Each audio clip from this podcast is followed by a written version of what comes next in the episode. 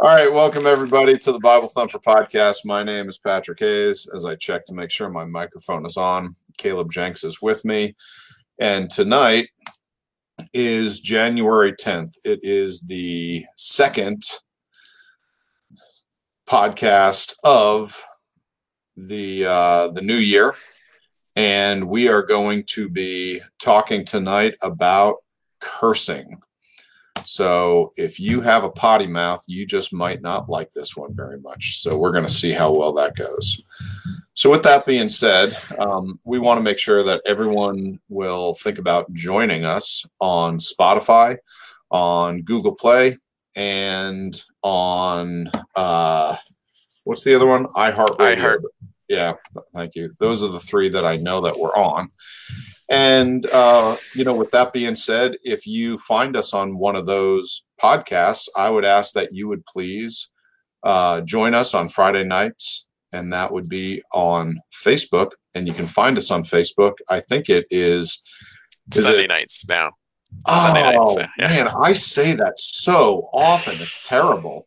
We Uh, were so always Friday nights we until were Friday recently. nights for the longest time. I know we changed over the last six months, and I never got the memo. Uh, so you can join us every Sunday night. You can do that on Facebook. You can find us on it's either hashtag Bible Thumper 1611 or it's at Bible Thumper 1611.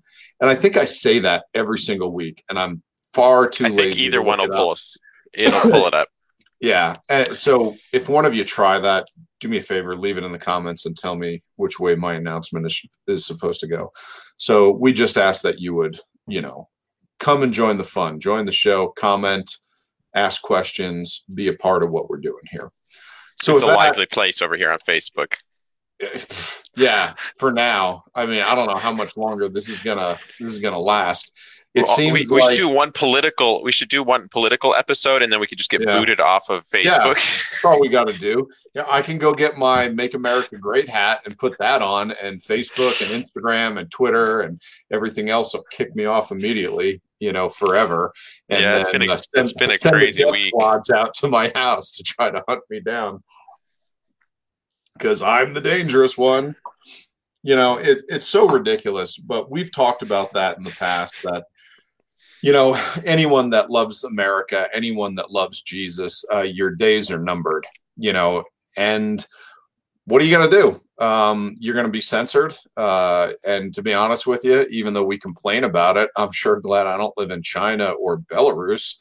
Uh, it's much better off here today than uh, anywhere else. But it is shocking when a private company uh, censors the president and uh, they tell him that you know he's not allowed to have a Twitter account uh, because you know um, he's supposedly you know dangerous. Uh, well, and I always They even banned that him from Spotify.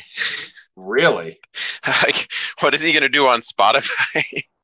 I don't know. wow. Start a podcast Well, maybe on it. you know, and I was joking with Caleb earlier. I said Hassan Rouhani, the president of Iran, has a Twitter account, they don't kick him off. But it's uh, true. They don't consider him a threat.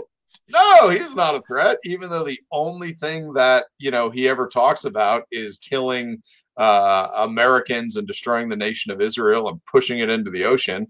And even though every single madrasa in Iran and it, for that matter, the rest of the Middle East talks about nothing but you know uh, Christians and Americans and Jews being uh, you know being the devil and and we have to be eliminated.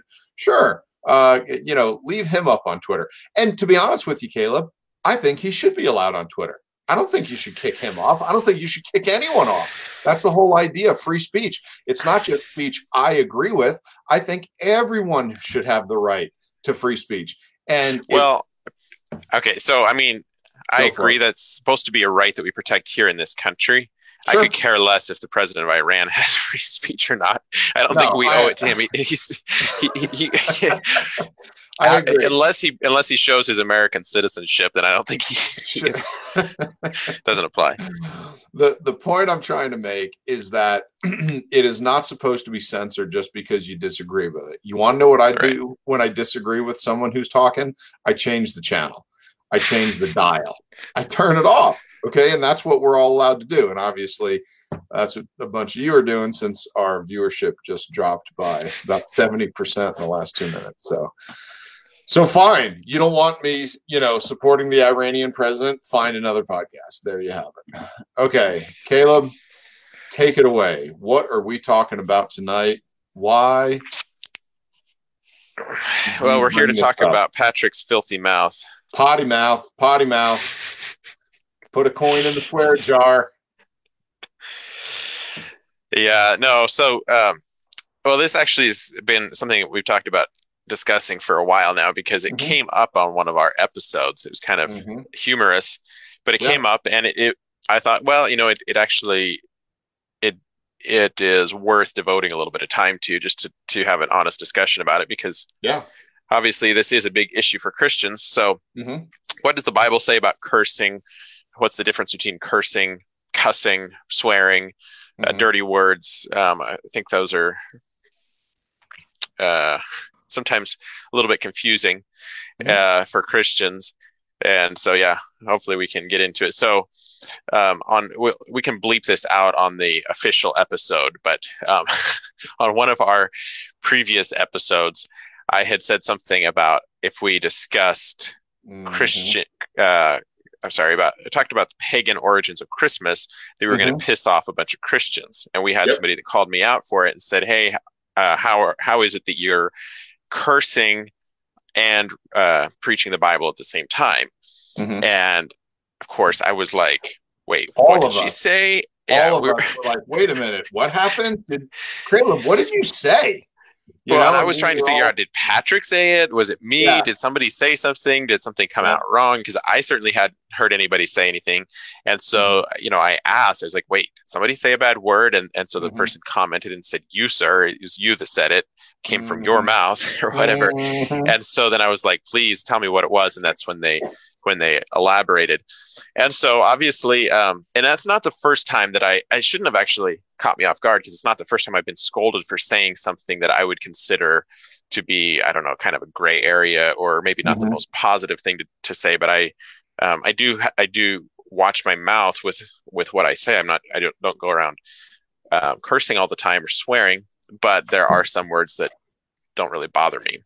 Sure. And so obviously that's considered a you know a, a bad word by a lot of people. And so it was like, all right, well, this would be a good topic to discuss. And so I just thought I would get that out of the way. Obviously, kind of, I don't like to ignore ignore the elephant in the room. So mm-hmm. um, I, I wanted to thank, I don't remember her name, but thank you for bringing it up. If you still watch our, you probably don't watch our podcast. No, she stopped following you because of what a terrible Christian you are and a hypocrite. So okay. it's well, over. We lost. No, anyways, I thought it was, I, I always like the iron that sharpens iron. And so mm-hmm. even though it caught me off guard a bit, I thought that I would just use this time to address that and say thank you for bringing it up. And mm-hmm. also that, you know, it is understandable. And um, there's people that, there's some people that I would not use certain language around, like my mother. Sure. Yeah. That I would be more careful around because I mm-hmm. know that she's very careful and she, she wouldn't um, use certain words. And it, uh, some people are extremely careful, maybe too mm-hmm. careful. But I mean, that that's also respectable of them to be extremely careful. Sure. So I grew up uh, very, very careful on these these issues. Um, mm-hmm. We weren't allowed to say anything uh, that was questionable. So we had um, for um, there was there was never any coarse jesting in the in the home. There was never any um, anything that could have even bordered on something sexual. Um, Give me an example of coarse jesting for the folks at home, so we all know what you're talking about. Well, that's that's an interesting thing because it, it, that's a biblical concept of coarse jesting, and mm-hmm. I I'm not sure if I even know exactly. I've not done a, a, study on it to see what was the original intent of that verse.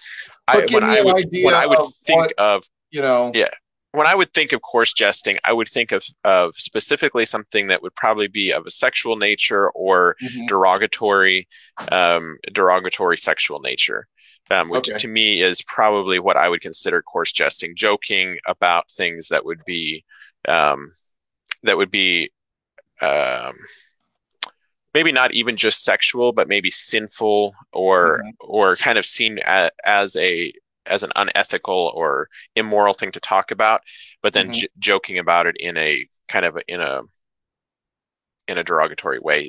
that that would be my my take on it as far as kind of where I draw the line with coarse coarse jesting. Mm-hmm. Um, so, what's your thought on that? Is that close to hitting the nail on the head with that or not? Um, well, I mean, the, the whole reason we're talking about this is because we're trying to figure out where the line is you know, and everyone has a different line, you know. Um, for you know, I'll give you a good example of a dirty joke that I would often tell in mixed company in a church. Okay, uh, the white horse fell in the mud.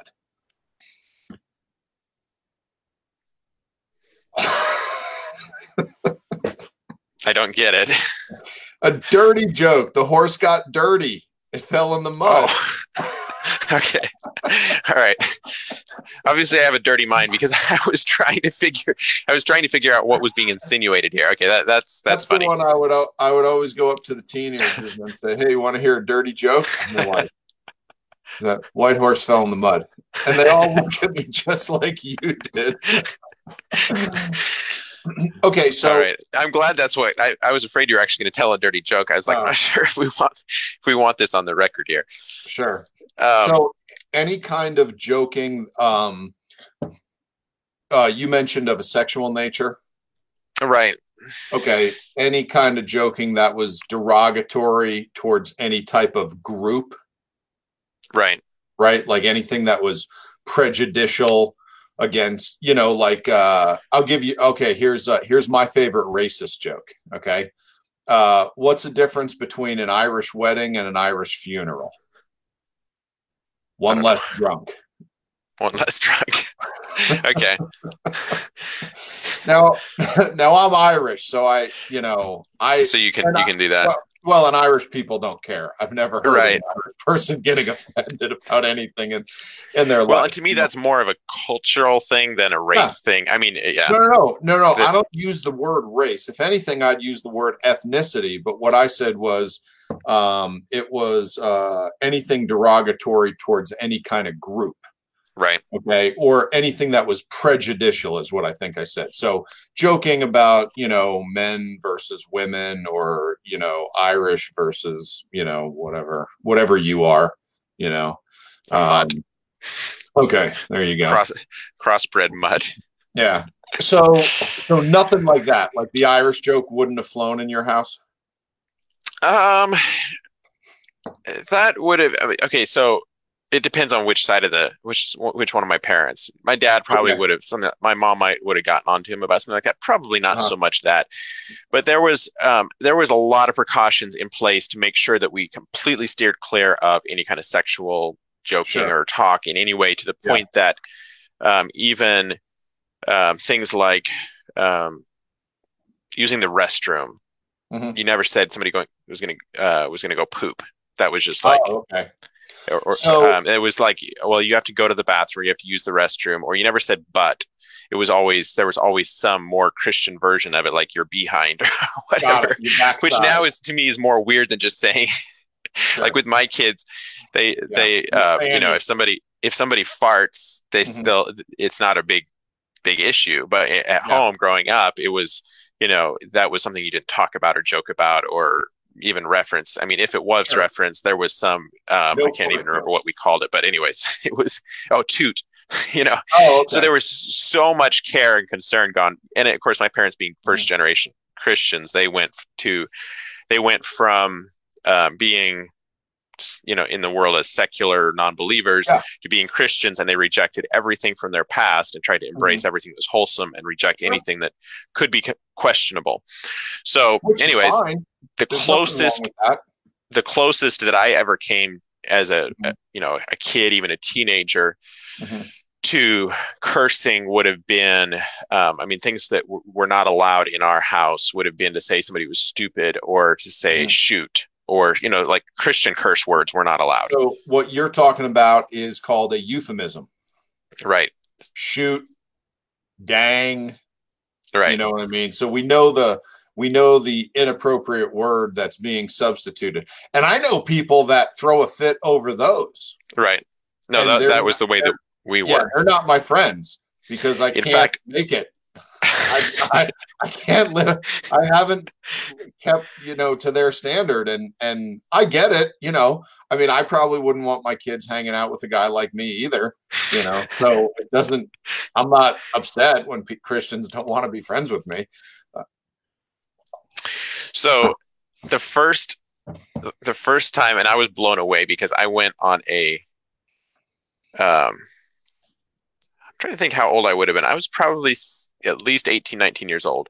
Mm-hmm. And of course we were homeschooled, so we were um it wasn't like I grew up in school around other kids that were cursing. I did hear Yeah. people say bad words and I knew of some bad words like um crap or, or you know other things like that that were were considered a bad word around the Clearly house. I'd be like, not oh, allowed. oh yeah, the c word Crap. was like that The was C word was yeah definitely not allowed. that is a c word to me. The c word and the s word were the same. Okay, you didn't. Okay, I'm not. Go ahead. That's the way I grew up.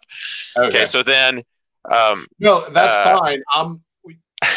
I don't even want to. St- I don't even want to steer this conversation. I really don't. All I'm going to do is get in trouble. Like every question I have, I'm like, but yeah. And every comment I'm thinking or any correction I want to make, well, you know Patrick, just shut up and sit on your hands. So so obviously I'm not as careful now as I used to be. yeah, Um, my children have um, yeah. Nowadays, they Caleb goes walking into a bar and sailors come running out no. Um, so, anyways, the uh, I went on a church camping trip with a Mennonite church in Colorado when I was probably 18 or 19 years old, maybe 20. I'm not sure. Uh-huh. And I remember I was blown away because I thought Mennonites were very, you know, very conservative, careful Christians. Yeah, for the most part, they're definitely on the, you know, conservative side, right? Yeah. So I mean, I thought that they would be very, very, you know, they're never going to curse. And Yeah. so I remember um, we were sitting around the campfire one morning and they were cooking bacon and eggs. Uh-huh. And um, so there was some joking going on. And somebody said, what was it? Some sausages that were getting cooked or something. Uh-huh. And somebody Uh-oh. said the S word. And In what um, I- what's that? How? Talking about Well- breakfast foods? They were comparing the sausages to a dog turd. Okay. which turd again turd Oh, would have been another it. word that i would have never said Okay. Yep. anyways i was blown away that somebody just said the s word i was like Sure. whoa that is Yeah. terrible there's like Yeah, some major not supposed to be problems. Sure. so anyways that blew me away. And i there was times where i mean my my parents were very careful about it. Even my dad there was i remember hearing him on the phone with somebody at one point. He was contesting a, a speeding ticket or he'd run a run a stop sign and he was on the phone with uh somebody at the police department and he said the c word. He said something that you know like this is a bunch of crap or bull crap or something like that. And i was Yeah. like i cannot believe my dad just said that. Yeah. anyways um and so there was times that we were around other people and i would hear them say a word and my parents would oftentimes tell you know say no that's a bad word. And so the bad words that i were was exposed to that i thought were the worst words out there were the words that some people would consider questionable that they would be okay saying in front of a kid Yeah, they, But they were would- saying it in order to guard their language in front of you. right. And you were like, so i was it was probably long after you and i had met. I was teaching music uh-huh. I would say I was probably 20, something like that. And I had a music student um, that came along and is a couple, and they were not Christian to the best of my knowledge. Mhm.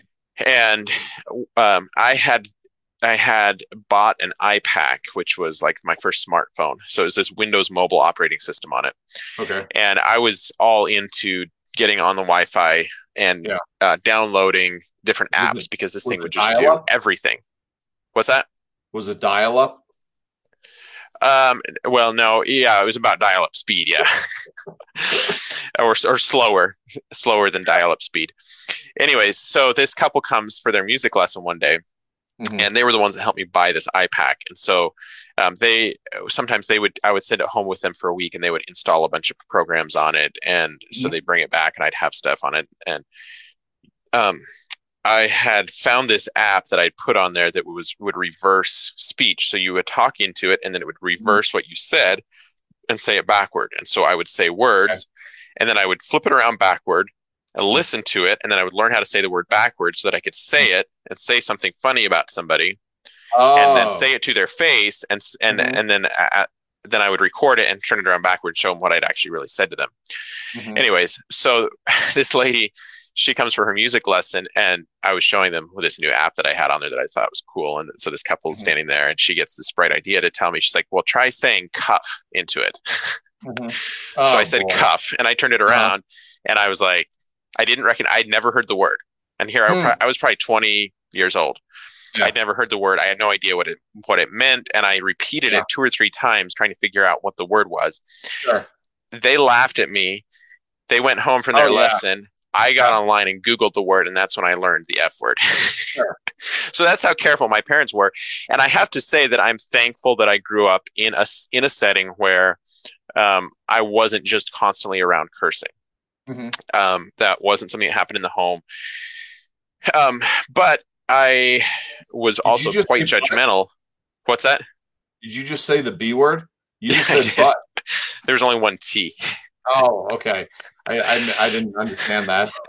it's spelled with an A. Anyway, anyways, so um, I went from that to kind of went on a journey from there to becoming a little bit more, you know, cultured with my language and mm. being around people that talked normal and used other other language working in the work workplace with people having employees that used foul language and so it was it definitely was a culture shock to me going from growing up in a very careful sheltered environment to being mm-hmm. um, around people that that used language that was questionable so um, that's kind of my that's kind of my history and i went from there that extreme to over the course of a few years i started realizing that um, some of the people that i'd grown up around that were very very conservative very careful um, in certain settings i started mm-hmm. hearing some of them use bad language in other settings and it started sure. bothering me that there was people that were very hypocritical pastors people that would speak carefully from the pulpit but then in other settings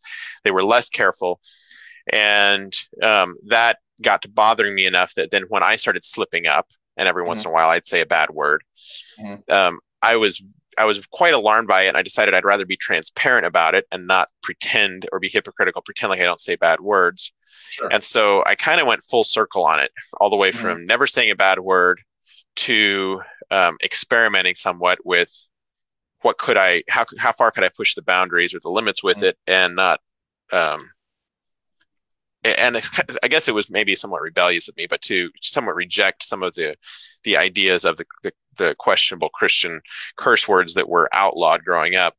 Mm-hmm. And so, for the most part, it was maybe I would I would slip up if you know if I smashed my finger and I would say the S word or something like that. Mm-hmm. Um, and I was very careful about not ever using God's name in vain still. Sure. But I, I kind of rejected the idea that Christians could never use any kind of questionable words. And um, I don't know if I've. I think the pendulum's kind of swung back for me a little bit. I'm a lot more careful now than I was a few years ago, mm-hmm. um, especially now with with children. You start watching your language a lot more. Um, sure. But I would say that. Uh, well, what's that's very different than your your upbringing, um, right? I mean, you obviously didn't grow up as as conservative as I did with that, right? Yeah, I mean, you know, when you describe that, you know, you were 20 years old the first time you heard the F word, you know, it kind of makes me think you were raised in a cave somewhere. and not like a cave close to town. I mean, a cave like you had to, you know, you had to take the wagon train for like a week to get out there. Um, you know, so yeah, I, I mean, for me, I, I went to public school. You know, you were homeschooled. I um, I was not raised in a in a Christian home. Uh, for those of you that don't know, I was raised Catholic. Uh, that is not a Christian home. Don't let anyone fool you in saying that it was. I never prayed or touched a Bible, you know, till I was like 20 years old. I mean, you know, none of that stuff, you know, went on there. Uh, they did give wine to the kids. Uh, that happened every Sunday. And then, uh, you know, other than that, you could do whatever you wanted and go to confession, and everything was fixed, you know, once a week. So that was helpful. Um, you know, so with me, I mean, I had friends of different ages. I had brothers and sisters of different ages. And, you know, for me, my mom and dad would not let me use, you know, bad language. That was for sure. But at a certain point, you know, I I guess I'd heard it all. That wasn't really, um, you know, an issue. But for me, I, you know, I got saved in my early 20s and I started going to church and I read through the Bible and I knew that it wasn't good. And to be honest with you, you know, the the main reason for this discussion, the main reason for changing our language is the same reason we're supposed to change our attitude. It's the same reason we're supposed to change our appearance. It's the same reason we're supposed to change our behavior. And if you don't think you're supposed to change all four of those things, uh, you need to go back and read the Bible because the Bible talks about all of those things. There's a godly way to do them, and there is an ungodly way to do them. And the reason we want to change our language is so that we stand out to people that we run into, people we come into contact with. And I'll tell you what, Caleb, if you want to know the effect that you have on someone, you stop cursing across the board and you make sure that your language is appropriate and polite. And you're going to have people start asking you are you a christian? You go to church somewhere? I've had that happen uh, on you know plenty of job sites in construction where and i remember one of the first times i had that happen and keep in mind i'm like you know 23 24 and a guy i was working with this older guy uh, and uh, he says, "Hey, uh, you're a Christian, right? You go to church somewhere?" I said, "Yeah." How'd you know? He said, "Well, we've been working together an hour, and I haven't heard a single curse word out of you." And I was like, "Oh." I didn't really, you know, even think. I, you know, I was like, "Is my Bible trying. out of my pocket?" Like, what? You know, you know, I was wondering what it was that that showed him that. And you know, one of my very good friends, who is a fellow that that takes his relationship with God seriously. He he takes the Bible seriously, and he he takes uh, leading lost souls to Christ seriously. He wants to see people saved, and he told me he's like Patrick. I slipped up and let a curse word out, and he said this guy that I had been trying to lead to the Lord for years, that just they would talk all the time, but this guy just wanted nothing to do with God, and you know in any way, shape, or form and he let this curse slip out, and this guy's eyes just bugged out, and his jaw hit the floor. And my friend turned and said, What? And he's like, I've never heard you curse before. You know, and they had been friends for like three or four years. Right. You know, so they are listening. Okay. The lost world is listening. The people that God has sent into your life to affect, to see saved, they are listening. So we have to be careful. And it's hard. It is really hard. It is hard to watch our language. It is hard to watch our attitude. It is hard to watch our behavior. And the re- you know why it's hard, Caleb? It's hard because we're sinners. That's it. I mean, that's the best I'm ever going to be. I'm a sinner, you know, and I'm going to sin in lots of different ways. And sometimes it's going to be with my language.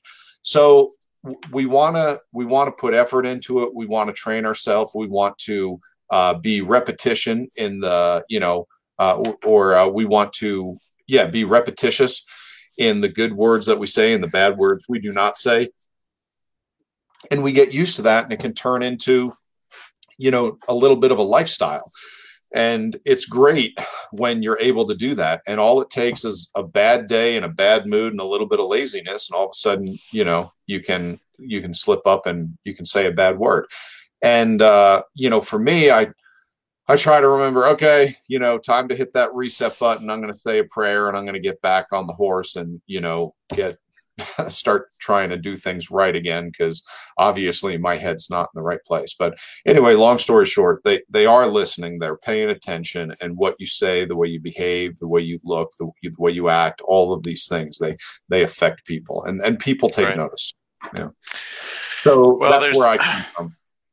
Well, there's definitely oh, there's plenty of scriptures to back that up. That's not just a just a Christian idea that comes from yeah. nowhere. It's not something that just come up by by a by some pastor somewhere. Um, yeah. If you look up Matthew chapter 12 verse 36 says, "But I say unto you that every idle word that men speak, they shall give an account therefore in the day of judgment." And then Ephesians uh, 4:29 says, "Let no corrupt communication proceed out of your mouth, but that which is good to the use of edifying, that it may minister grace unto the hearers." So obviously, okay. this our words matter. Oh yeah, go ahead. Yeah, I was going to bring up the one in uh, Matthew. So this is when Jesus denies the Lord three times, and uh, right before the rooster crowed on the third time, uh, when he was getting upset, uh, and after uh, so I think I was in Matthew 24, verse 73. And after a while came unto him they that stood by and said to Peter, Surely thou also art one of them, for thy speech bewrayeth thee. Then he began to curse and to swear, saying, I know not the man. And immediately the cock crew. Now, what's funny is Peter's speech gave him away. They knew that he was a disciple of the Lord because of the way he spoke. And then right. when he was lying about it, and trying to prove them wrong, what did he do? He began to curse and swear. You got it. Okay, so it even goes to show us here that Peter, obviously, the way he spoke was different and was identifiable as a follower of Christ. And when he was trying to appear to not be a follower of Christ, what did he do? He cursed and he swore. And what's the difference? I have no idea you know. But. Okay, well, I would say that there definitely is a difference between cursing and swearing and filthy language, and I would definitely mm-hmm. separate those things. Mm-hmm. Um, but um, so I would say the Bible definitely says not to swear by anything in heaven, not swear by anything in the earth, for it's God's footstool. Heaven is His throne, and I think there's. Go ahead. I'm, I'm sorry. Did I say that? You. No, okay, but you know, I'm going to challenge you on that when you get done with. Okay, it. I should look up the I should look up the reference because um, the context there is not a swear like a curse word. That's a swear like an oath. Like an oath, yeah. yeah. And so I would I would consider swearing. Right. Yeah, yeah, yeah. I'm well, I would I would consider, and I think that there should be some some delineation between um, between somebody thinking of swearing as mm-hmm. as saying um, like if somebody says that something they, they, describe something in a descriptive way that would compare it to something um, something else that's extreme. Mm-hmm. So, like in the case that um, that that you were trying to ex- explain that something was extremely messed up, mm-hmm. um, and and you uh, you would maybe say that it was screwed up. Some people consider that to be a very you know to be a, a questionable thing or something that Christians shouldn't say. But sure. is saying that something is screwed up and and comparing it to to something that's messed up or that something is um, is a, a, piece of crap, for instance. Mm-hmm. And I'm sorry for those that are, of you that are sensitive that are on here that are, that are that are hearing me say this. Um, um, hopefully you can get where I'm going with this. So that to me is not swearing and it's not cursing. It mm. yes, maybe it's it is um it is questionable. Maybe I would maybe even put it in the in the in the category of questionable filthy language or a potty mm-hmm. mouth or cussing um, mm-hmm. kind of the american idea of what this is, but it's not cursing. You're not putting a curse on someone or something, and you're certainly not swearing an oath. And so there is a biblical concept to cursing and swearing. And there's also a biblical concept of not letting unwholesome talk come out of your mouth. So I think that all these things are questionable for a reason, but for different reason. And I think that that's why we should be careful of just saying, oh, you're cursing. Well, the, the biblical concept of cursing or or mm-hmm. even of taking the name of the Lord in, in vain is very very mm-hmm. different than what I think sometimes that we're that what we realize or what we're insinuating. So um, I'm gonna pull up here in John chapter eight, uh, verse 44. Um, here Jesus is talking, and he says, "Ye are of your father the devil." And the lusts of your father ye do, you will do. He was a murderer from the beginning and abode not in the truth, because there is no truth in him. When he speaketh a lie, he speaketh of his own, for he is a liar and the father of it. So mm-hmm. here Jesus was comparing people to Satan, which is a very, very harsh comparison. That's worse than being compared to poop, in my opinion. um, and that to me is speaking something and, and, obviously what jesus was speaking was truth but mm-hmm. that was speaking something and and words have power meeting that was something very very descriptive that Jesus just compared them to. Mm-hmm. Um, another verse, another verse here he, uh, in Matthew 23, verse 33. Um, he called them the brood of vipers. He said, "Serpents, brood of vipers, how can you escape the condemnation of hell?" Um, mm-hmm. Another place, he called them the spawn of Satan. Um, there was plenty of times where Jesus said things that were unkind or um, extremely descriptive and there was times that jesus cursed a fig tree and it withered up and died those were mm-hmm. actual mm-hmm. times where there was something where his words had very harsh meaning that was probably more meaningful than what somebody's using when they say oh shoot you know mm-hmm. that's a christian cuss word so to speak or something that's questionable um, is very different than describing something to that extreme so i started when i started um, studying about this a little bit um, a few years back I, mm-hmm. I was convicted about it because I started using more and more language that was questionable. And it got to the point that at one point I said something and it really bothered me. And it was the first time where I'd really crossed the line. And mm-hmm. I felt like that that it, it, bothered my conscience. And I was like, you know what? Mm-hmm. That is not suitable for a Christian to say. And I had invoked God's name along with mm-hmm. another word. And it was the first time I'd ever done that. And it bothered me. And it was like, okay, I sense now that there definitely is a difference between just saying shoot or mm-hmm. dang it or you know mm-hmm. whatever it might be and saying something else that um, i mean i had i had probably said hell before um, mm-hmm. you know um, like and I, not I, talking about the doctrine of hell. Yeah, not talking about sure. hell as a as a place, as a but like like yeah. I, this. It feels like this is putting me through hell or something like that. Sure. Using it as a comparison to hell. Yeah. Um, not so much in the way that some people will just drop that you know the H E double L kind of mm-hmm. word that we think of as a bad word where they're like right so um, I started realizing that there is there is um, there is I believe there is a, a, a very clear line that you don't cross and for me mm-hmm. I realized I'd crossed that line. And so I started looking into using the name of the Lord in vain and, and what does this mean? And I would say that some of the probably the biggest curses that I have had somebody put on me mm. um, through conversations and their words that had a negative impact on my life have probably mm. come from people that were careful about their words and never used a curse word and mm. but yet they spoke negatively about me or my life and spoke neg- negativity into my life and those words were impactful i've been also around people uh, that weren't careful about their words, but they were generally using questionable language um, mm. in a in a positive way. Their attitude toward me was not um, tearing me down. They were a good friend, building me up, and yet maybe in jest they would use something that would have been a questionable word that I wouldn't personally use myself, and I never felt like it spoke a curse over my life. You know, there, mm. we're still good friends at the end, end of the conversation.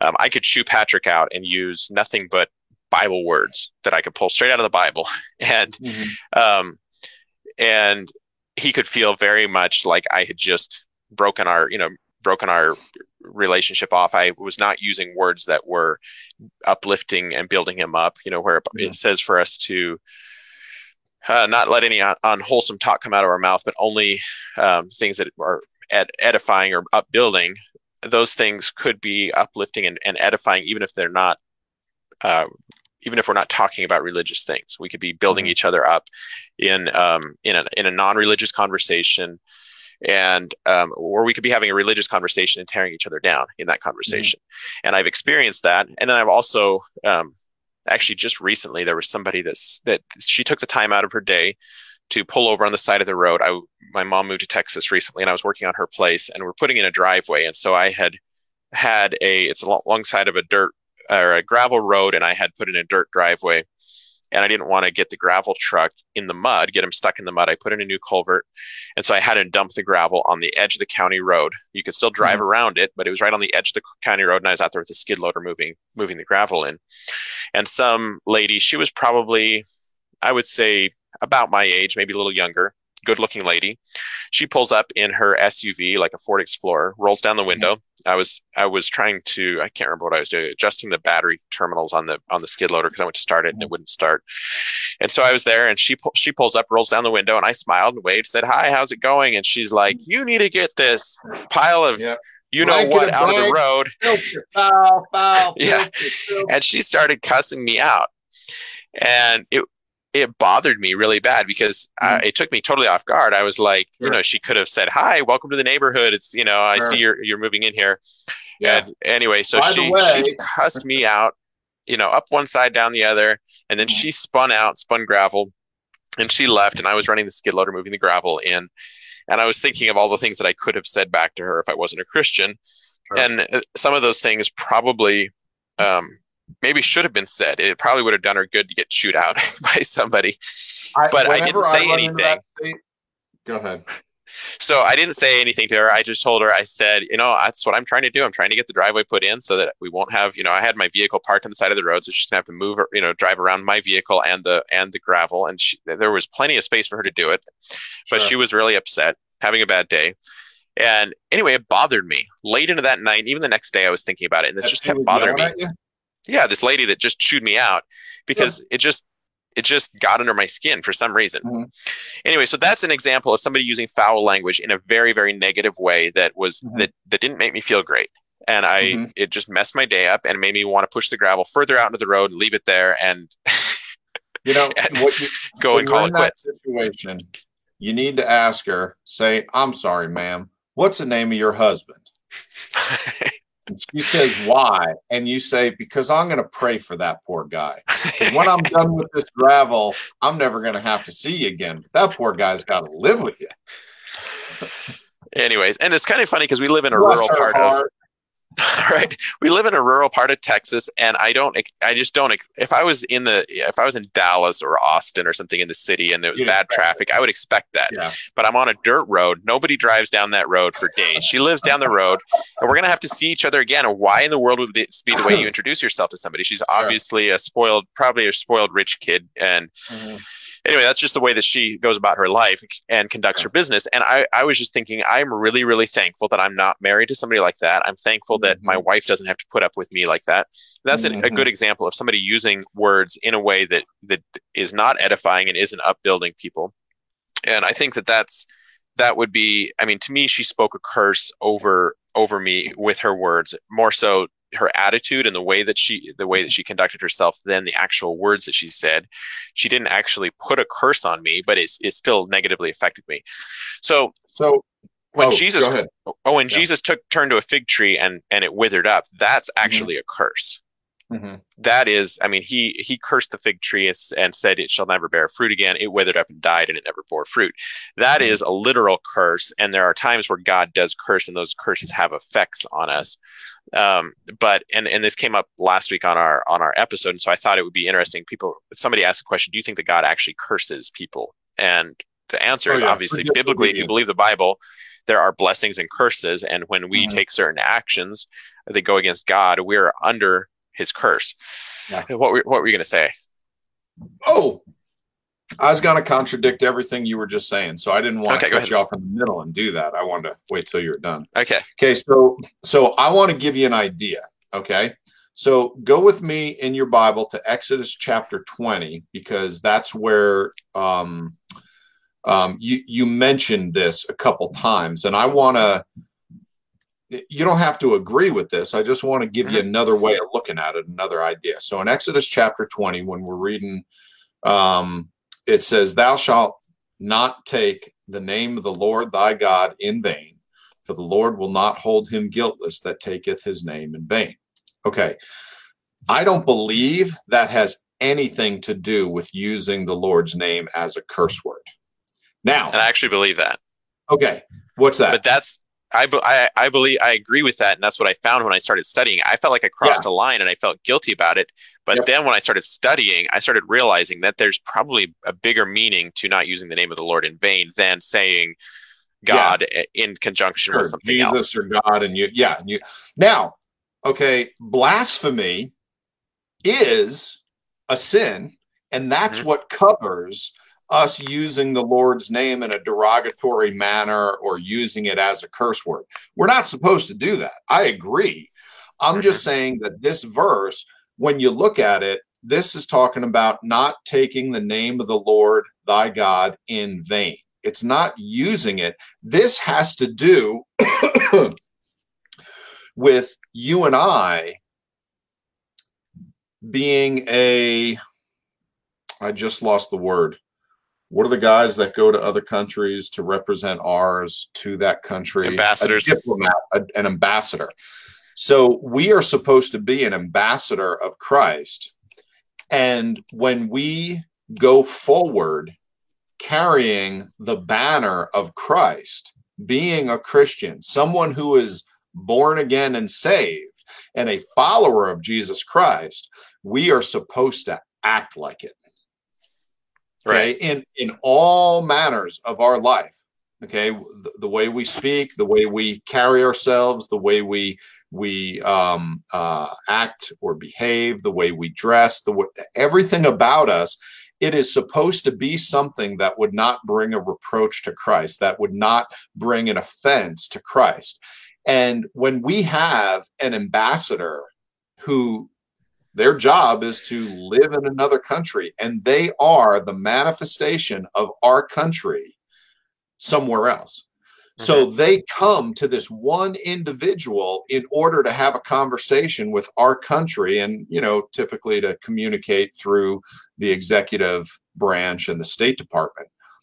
And that person, it's so important that they behave with respect, with dignity, with courtesy.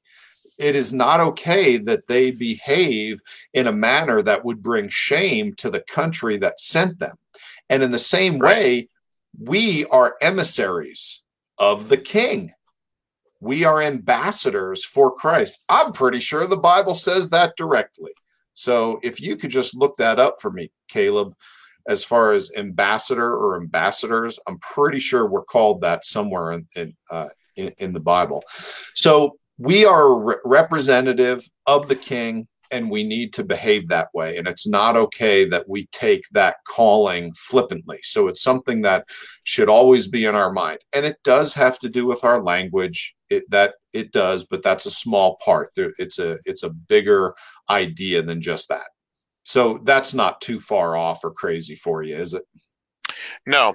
Um, so yeah, as far as uh, uh first, let's see where, where we're going to go here. Second Corinthians five twenty, um, mm-hmm. and then Ephesians six twenty. Both uh, reference us being, you know, therefore we are ambassadors for Christ.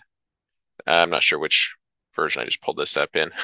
Yeah. As though God were making appeal through us, we beg you on behalf of Christ to be reconciled to God. Ephesians 6:20 says, "For which I am ambassador in chains, that in proclaiming it I may speak boldly as ought to speak." So yeah, we're definitely we are representing Christ on the earth.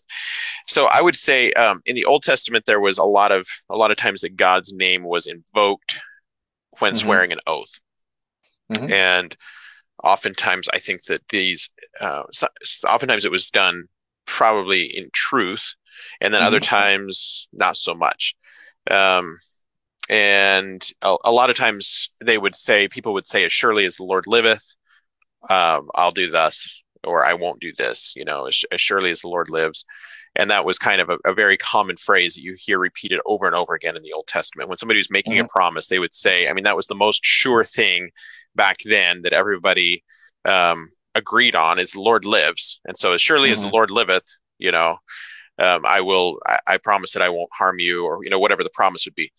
Mm-hmm. Um, and it, nowadays, um, nowadays there's other expressions that are used where people um, will all agree that grass is green or, mm-hmm. you know things like that where they'll you know where people will use a comparison like that that everybody agrees on um, so i think i think that using the name of the lord in vain could mm-hmm. reference mm-hmm. um, sw- swearing an oath and not keeping your oath but uh, but using the, using god's name in vain for something like that but i think probably something that's more common for Christians to do, and and I, a lot of churches and pastors and church leadership, I think, oftentimes does use God's name in vain in trying to control people or get certain outcomes out of people or making excuses for their poor decisions because they'll blame it on God. And so they'll say they'll say, um, you know, rather than taking responsibility for uh, for a mistake or for a, a, questionable decision that they make in their life, they may claim that they felt led to do this because God, um, they felt like God showed them to do this. And to me, that is a very that's that borders on false prophecy, stating mm-hmm. that you believe that God has somehow personally given you uh, some revelation. Um, that that is to me using God's name in vain, just for the for for the reason of justifying yourself without taking responsibility for your own actions. Um, mm-hmm. Then also where where church leaders will um, try to manipulate people and get specific, specifically in cults and stuff like that, but get specific results from people and, and use control tactics and using God's name in vain in those in those types of settings. To me, would be a lot more serious than somebody saying, "Oh my God." And invoking God's name in in a, in a conversation, um, mm-hmm. to me that that would be um, it both may, may be questionable and i think that mm-hmm. that saying oh my god is um, a less appropriate use of that than than than referencing God's name in prayer. And I do think that because God's name is holy, that we should be careful of of not just throwing His name around uselessly and carelessly. We are going to be mm-hmm. judged mm-hmm. for every careless word that falls from our lips. But I don't think yeah. that's what was being referenced here in the Ten Commandments. I think that people were mm-hmm. were using God's name in vain for for powerful things like swearing oaths that they didn't keep or had no intention of keep, lying and, and, and invoking God's name in vain, or controlling people in God's name. To me, those would probably be more practical places where I see that it was used in scripture in a negative way and mm-hmm. also in in our culture. And even if you intend to keep a promise, why invoke God's name in that promise? And I think yeah. that's why we're later told not to swear by anything in heaven or anything in the earth. Mm-hmm. And so swearing by God certainly was already out of the question. But if we're not supposed to swear by God, we certainly shouldn't be swearing. Uh, or if we're not even supposed to swear by heaven or earth, we should certainly shouldn't be swearing by God's name.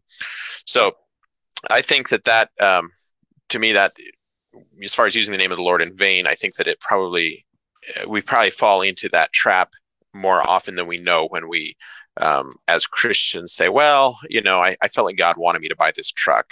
Um, mm-hmm. that to me is using God's sure. name in vain. You wanted no, that really, truck. It yeah. was it was bright, shiny red, and you wanted to buy the truck, but your budget yeah. couldn't couldn't really sustain it. You had to go into debt to buy it, and so yeah. you blame it on God. Say, well, I felt like this is what God Jesus wanted to do. Into your stupidity. Yeah, no, I get that it. to me is a perfect example of using God's name in vain. Um, sure. What about um, what about the idea of of blessing and cursing and and what is your what is your thought of it as far as um as far as Christians, I think we do need to be careful with our language and the way that we that, that we are. But as far as in your conversations with people, mm-hmm. um, with other Christians, with other non Christians, mm-hmm. what do you think? How do you think that we can use our words in an uplifting way, in a in a way that builds people up and that represents Christ as ambassadors, do you think that simply not using any questionable language is is the key to that? Or do you think that that's only a small part of it? That's just the start. You know for me honestly i feel the best when i'm not using when i'm not using uh, when i'm not cynical when i'm not sarcastic. You know uh, to be honest with you when i'm not negative uh, you know even complaining uh, I don't really, I feel bad about because when I read the Bible, it tells me to count it all joy when I have all these terrible things happen to me. Now, granted, that's for the sake of Christ, you know, when I'm doing the Lord's work. Uh, when terrible things happen to me because of my stupidity, you know, maybe that's okay that I complain and feel bad about it. But, you know, I guess for me, Caleb, a little bit of perspective goes a long way with my speech and my attitude. And when I mm-hmm.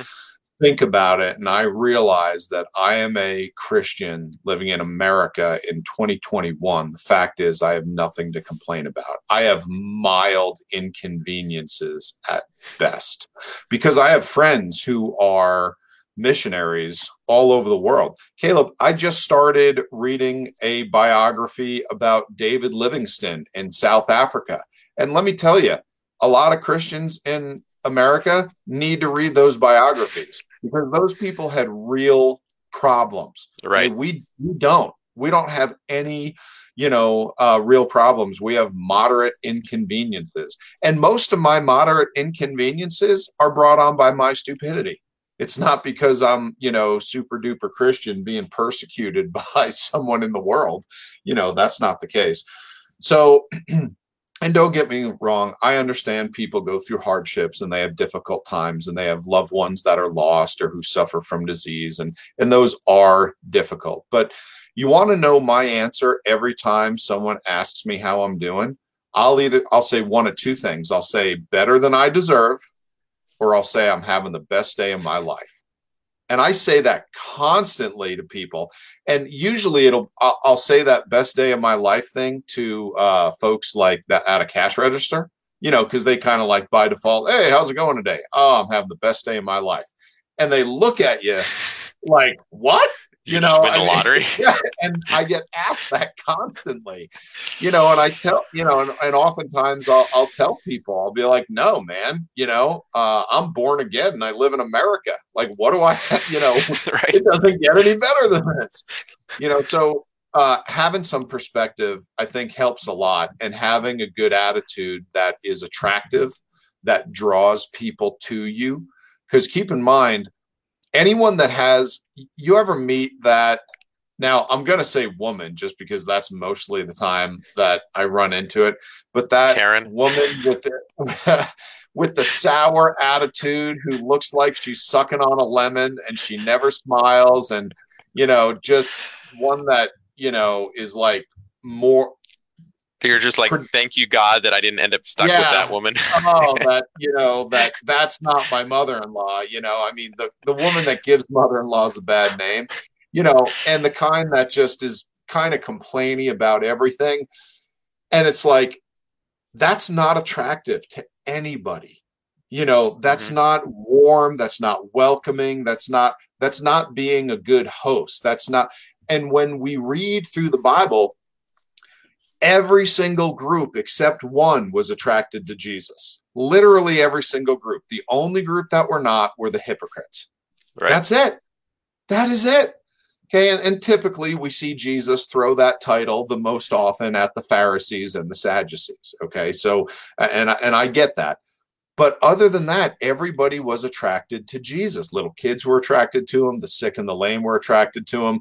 Jews and Gentiles were attracted to him Lawyers were attracted to him, prostitutes were attracted to him. Every single person out there was attracted to Jesus. So I need my speech to make me into that person. And I think some of us have trouble with it because we don't believe that we really have it that good. We don't believe right. that the worst thing that could happen to me, Caleb, is I die and I go to heaven. That's the worst thing that could ever happen. This life, this world is not my home. I'm just a passing through. My treasures are laid up somewhere beyond the blue. Okay, I don't. Uh, you know, we're pilgrims in this world, and so I think that not only do we not have to curse, but I think we need to be the kind of person that that people want to be around. Have you ever walked into a room? It's a party or a gathering or a barbecue or something where there's a lot of people there and you see that one guy that you're friends with and this sigh of relief comes over you, thinking, ah, I'm so glad he's here. Right. Right. Okay, that's what we want to be as a Christian. We don't want to be that lemon sucking, sour puss, complainy, you know, old crank of a woman that nobody wants to be around. We want think to be you just around. dropped like two or three Christian cuss words. you know, so I think our speech is a big part of that. And when our Right. speech is there, you know, our attitude is going to follow. You know, so that's really what we want to. That's what we want to do. yeah, so that's and, interesting. And Sharon, that was not for you. I love you and Bruce. You are the two most wonderful people in the world. Okay, you know that wasn't for you, so stop joking around. I saw her comment right there. we said Sharon, not we said Karen, not Sharon.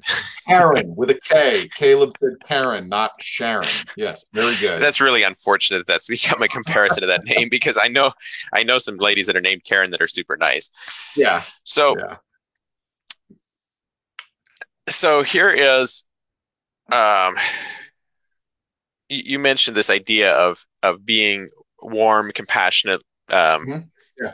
easy to be around people somebody that when they walk in the room they're not like oh no there's that guy Yeah. Yeah. so um there's a, a verse in galatians that most of us Mhm. have memorized by heart Mm-hmm. um talks about the fruit of the spirit the, the fruit of the spirit is love joy, peace, long suffering, kindness, goodness, faithfulness, gentleness, self control. Mm-hmm. Against such, there is no law. Mhm. So I have known Christians that were careful with their language and they would never Mhm. say a word that was that was questionable at all. Untoward. Yes. So they were not the kind of people that would accidentally say that something got screwed up or that Yep. their day sucked or Or anything questionable like that. It was Yep. just Not you know even and i have believe me i've been called out by christians for saying both Yeah. of those things Yeah, sure. like how, no how dare you say that out for anything ever. no one's ever called you out for anything Well, really you have, you know, but I, have? mean, yeah, yeah, but I mean, you know, oh, Oh, for what?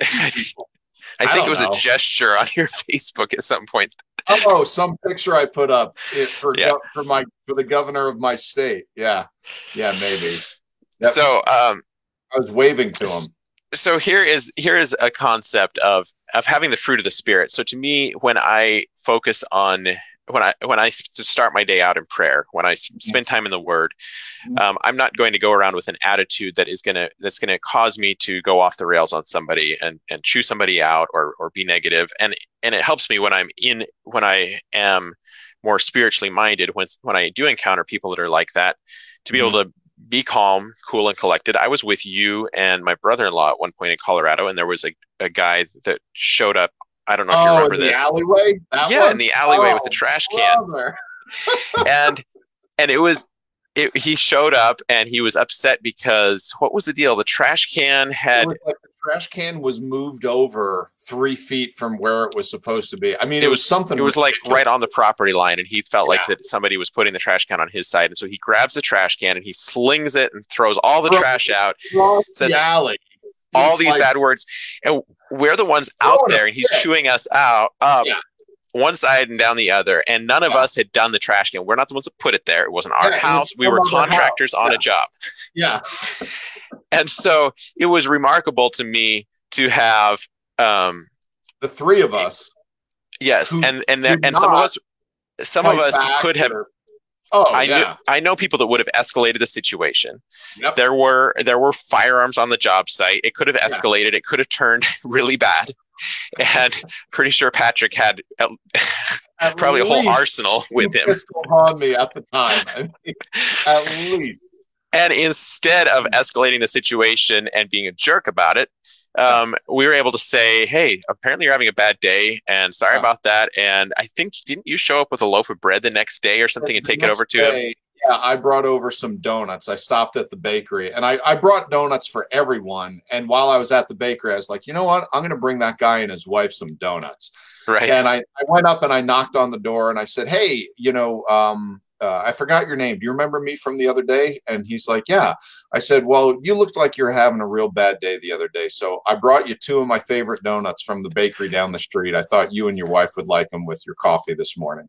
And, right. uh, Oh, he just melted into a puddle. I mean, he was he was speechless. He had no idea what to say or do, and he was like, "That is so nice," and thank you. You know, I mean, he, you know, it was, you know, we and and keep in mind the whole time we did nothing wrong. Wrong. We were literally right. standing in the alley, like talking about the job. Which we were near the trash cans. actually makes it in some situations that can make it easier not to become unhinged because you realize this guy's just off the rails and yeah. whatever you're i found that it's harder not to take offense when when there's a lot more truth to what they're saying because yeah. yeah. the truth hurts worse actually did something yeah sure in like this case we didn't situation that you were in right what's huh? that the, gravel, gravel, situation, situation right yeah give me an amen there so there's there's um there's times where um, I find that in a situation like that, that having a little bit of self control goes a long ways. And the Bible says yeah. that a kind word turns away wrath. And turns sometimes, wrath. sometimes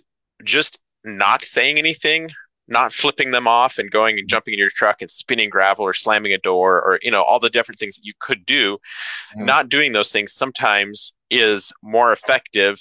Eh, saying nothing sometimes or just not engaging them in that type of way can be can it can really make them realize what a fool they just made of themselves and they'll sometimes come back and apologize or kind of back off as opposed to escalating the situation is is really not ever the right thing to do so yeah. here here is a situation where i've known people that were very aggressive would would escalate situations um, and never use bad language and didn't seem to have much self control, didn't seem to have a lot of gentleness, um, kindness, long suffering, joy, peace, love. All those mm-hmm. qualities were missing. And they would choose somebody out in a Christian way mm-hmm. um, mm-hmm. without, or get angry in a Christian way without, you know, trying to be angry and not sin, but not really portraying God's love. And so I think that sometimes, um, I think that sometimes our words do have meanings uh, do have meaning and we should we should choose our words carefully but also realizing that trying super hard to be really careful about our words while not leaning on the spirit to guide us we can be careful about our words if we don't have other fruit of the spirit there um, it's it, it it doesn't do us a lot of good but as far mm-hmm. as self-control goes um, i've known people um, which um, and a lot a lot of you that are on here uh, chris troy uh, he said hi a few minutes ago i'm glad you're on here um, a lot of people that know me well have been around me and probably heard me um, tell a joke that might be somewhat inappropriate at, to- at a mm-hmm. time mm-hmm. or say something that would be questionable. At one point, I was um, speaking in our church and I had the message, and I noticed, or I think my wife or somebody mentioned to me afterward that I had said something about something getting screwed up mm-hmm. in the during the church service, which is not maybe something that most pastors would say from the pulpit.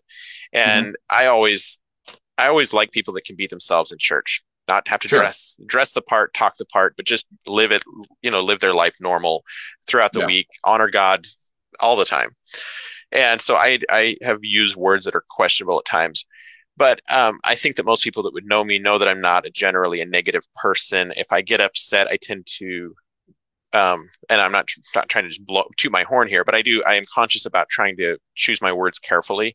Um, mm-hmm. If my wife and I are having a disagreement, I don't tend to just mouth off like crazy and say everything that comes to my mind. Um, I, I, I try to have some temperance or some self control and give it some time and, and not escalate every situation that comes along. And mm-hmm. I think that there's probably something to be said for um, somebody that having a little bit of grace with somebody that may not have the same standard that we have as far as cursing or cussing or yeah. dirty words and having questionable language um, in some settings, but having a generally having the fruit of the spirit and a, a, decent attitude, as opposed to somebody that is that like that negative person, that sourpuss, like you said, mm-hmm. that may not ever say a bad word, but their attitude um, is is not reflective of it. And I would say for men, um, if you if you're not careful with your words, if you are out of control with your words and you don't have control, the worst thing that I've that I've been around is angry men um, it's it's a terrifying thing to be around angry men that cannot control their language and, sure. and cannot you know they they tend to want to throw things hit things yell and mm. scream become unhinged and not have any self-control that to me is a terrifying thing when you think about their families. I've been around and in situations where there were abusive men that that had an uncontrolled temper whether or not they were using curse words or not mm-hmm. and so i would say if you if you get to the point where you're not able to control your language maybe it's question, questionable words, things that may be a gray area for you, but you can't control your language. That's not the fruit yeah. of the spirit. That's a good time sure. to, to, to, examine it and say, wait, why am I always slipping up and saying this or sli- slipping up and saying that? Why is it that this pops out of my mouth when I'm angry? That isn't yeah. the fruit of the spirit. And so to be able to take that to God and say, God, this is not the person I want to be. Help me to be controlled. Help me to have self control. Mm-hmm. Help me to help have the fruit of your spirit and have temperance here. Um, to me, that to me that would be um, for men. I would say I would say that's more important than not ever saying shoot or oh my mm-hmm. god.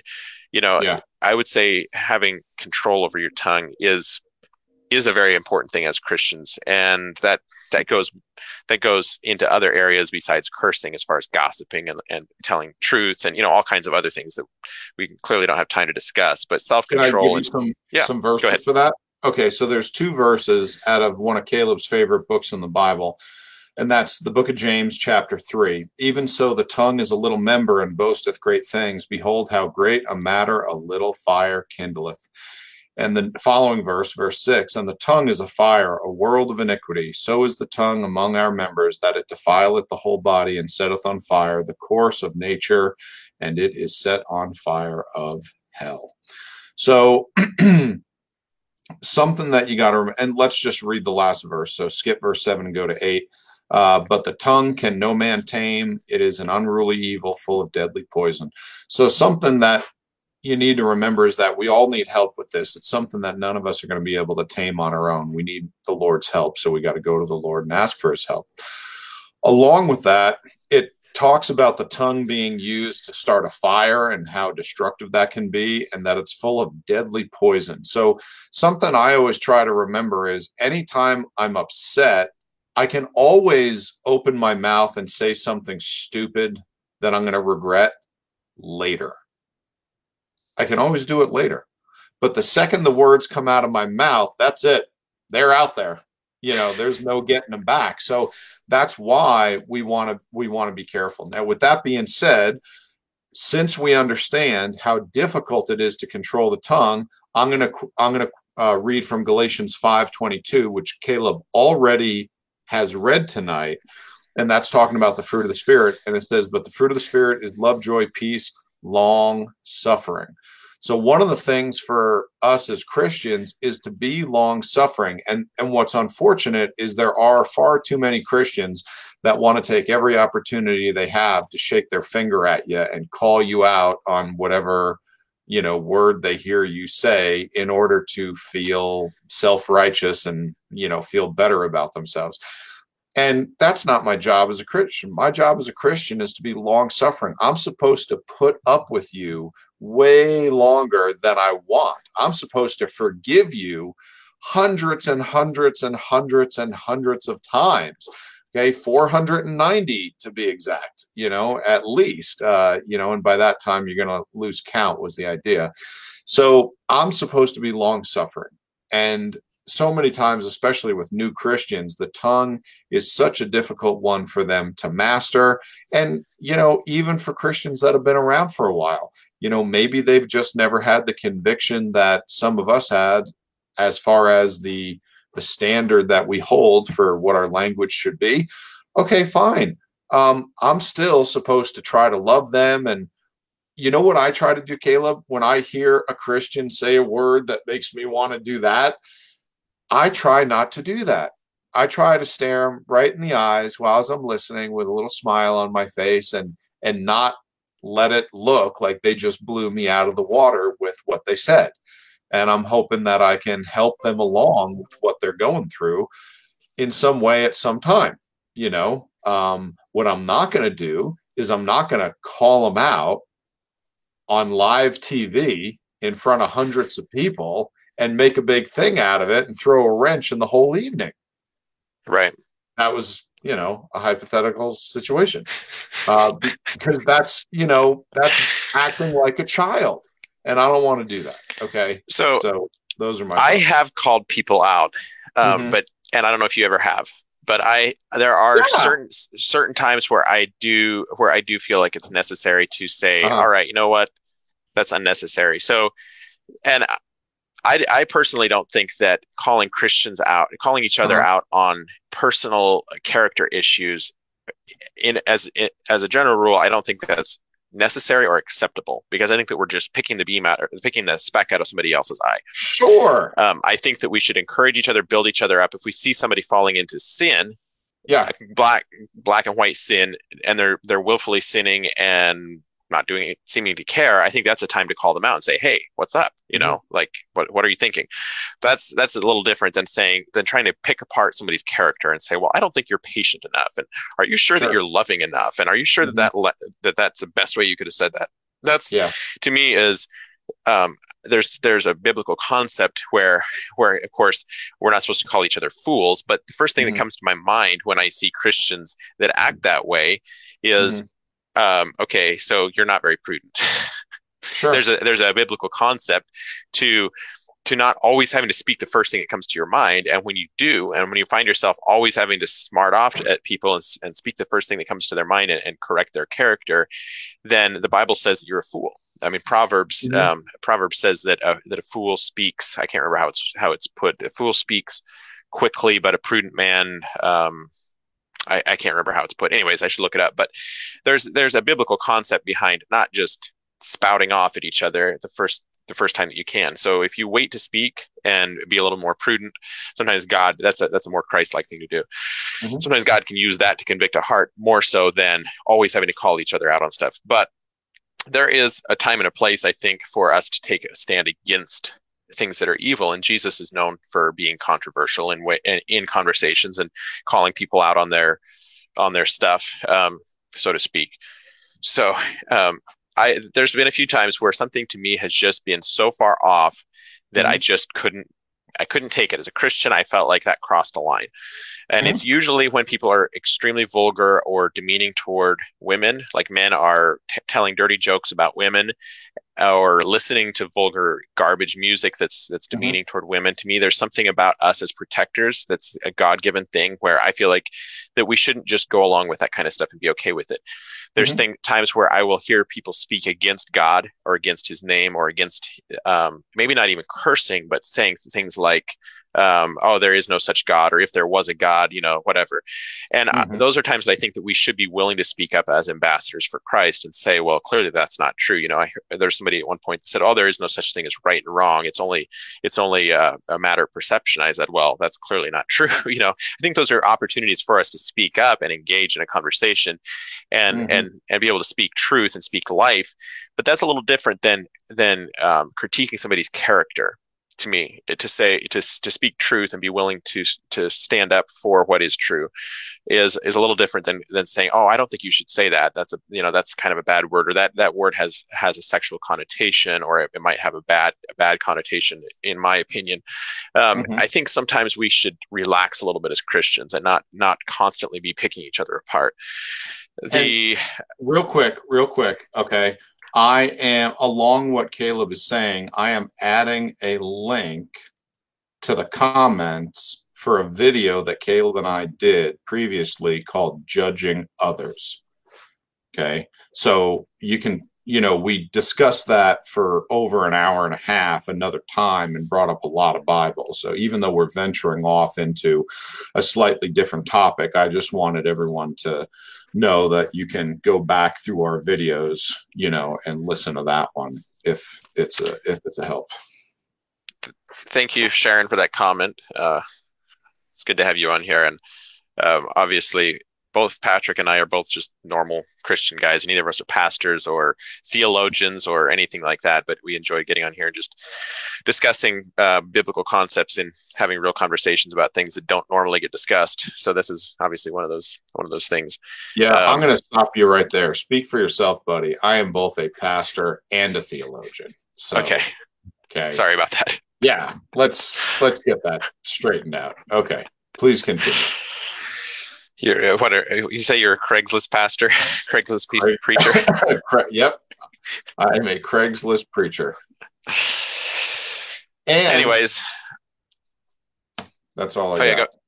yeah, no, I think that I think we've we've pretty much we've pretty much covered the topic there, but I think that um,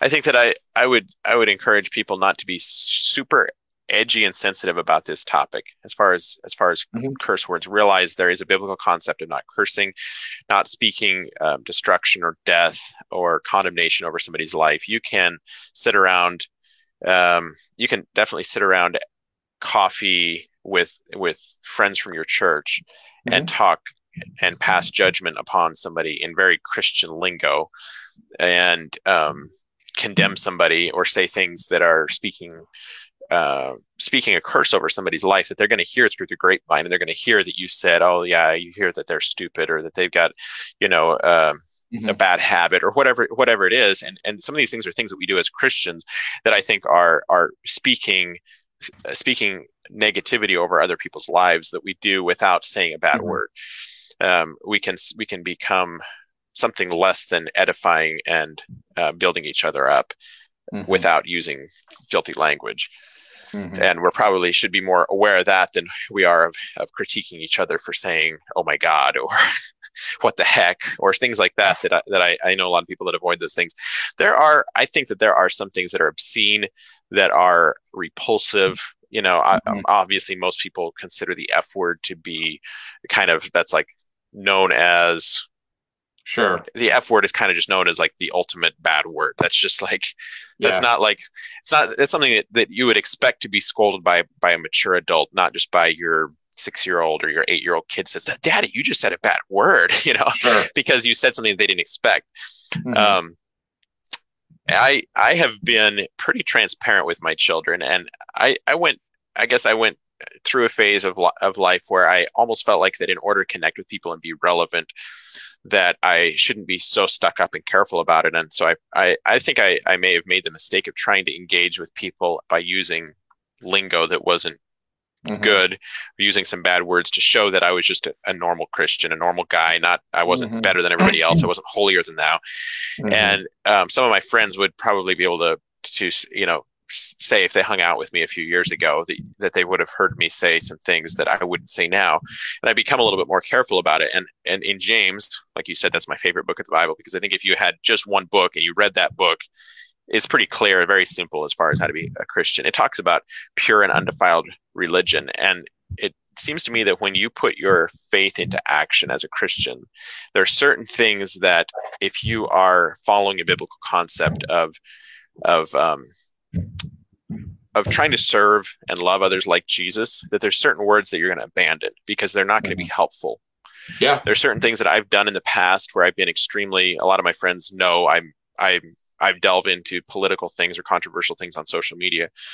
And in through ministry and things that we're a part of in our church, there's times where I've learned to become a little bit more careful about some of those things and be a little less inflammatory or realize maybe some of these things that I have an opinion about, it isn't helpful for me to spout off or speak speak about these controversial issues or say things that might be offending to somebody um, because I'm trying to reach somebody and I'm trying to be the hands and feet of Jesus. And when you're busy about the kingdom, I find that um, you're less likely to to end up you know if you're in the if you go to over to to a, a widow's house and you take her dinner you're probably not going to mm-hmm. a- accidentally get mad trip over an extension cord in her driveway and cuss her out.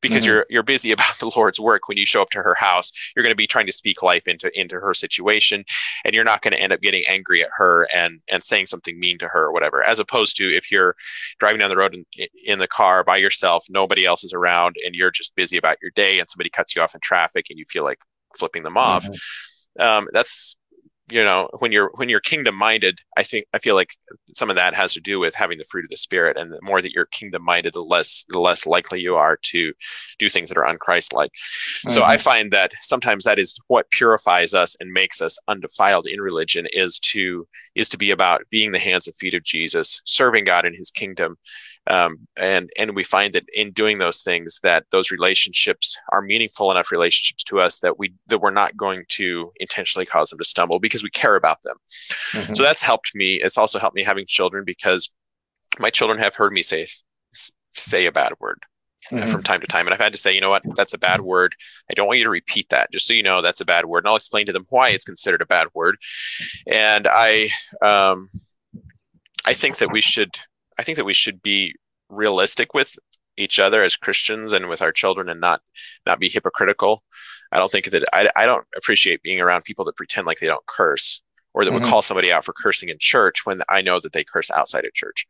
I think that it's probably more worrisome to be hypocritical than it is to occasionally say slip up and say a bad word. Yeah. Anyways, and hopefully I'm not watering down the truth. I, I certainly think that the Bible is pretty clear on the fact that we we shouldn't we shouldn't let anything uh, unwholesome come from our mouth, and so we should be careful, but also not be hypocritical. Okay, brother. Well I'm gonna go ahead and call it. We're at an hour and a half. So uh, we definitely filled up an hour easily enough. Yeah. So with with all that, uh, watch your mouth. There you go. Um, next week, please be sure to join us. We are going to talk about. I'm not sure yet. yeah, I don't know either. Hopefully, we're going to be talking about what happened. The political the statement and what happened to the country after after Trump finally decided to drain the swamp. Before yeah, it's the last so, week that he can do it. Yep, we'll we'll see. Hopefully, he declassifies documents on all the corrupt politicians on both sides of the aisle and sends everybody scurrying for cover. Yep. Uh, hopefully, a whole bunch of politicians are going to end up in jail. Um, I'm going to go ahead and suggest that everyone uh, go ahead and fill up your pantries with a little bit of extra food and water, and maybe some emergency candles and some ammo. And uh, if you got some money left over, throw $500 at Bitcoin. It's down a little bit, and uh, quick way to double your money. So yeah, and and uh, don't show anybody this clip next time we have a toilet paper shortage because they're going to blame it on Patrick yep. because everybody went panic buy, panic. You buy. got it. Yep, we're going to have. Don't buy toilet paper. Buy beans and rice. Yeah. All right. Have a great week, everybody. We'll see you uh, next Sunday. Thanks for coming. Thanks, Patrick. Have a good night.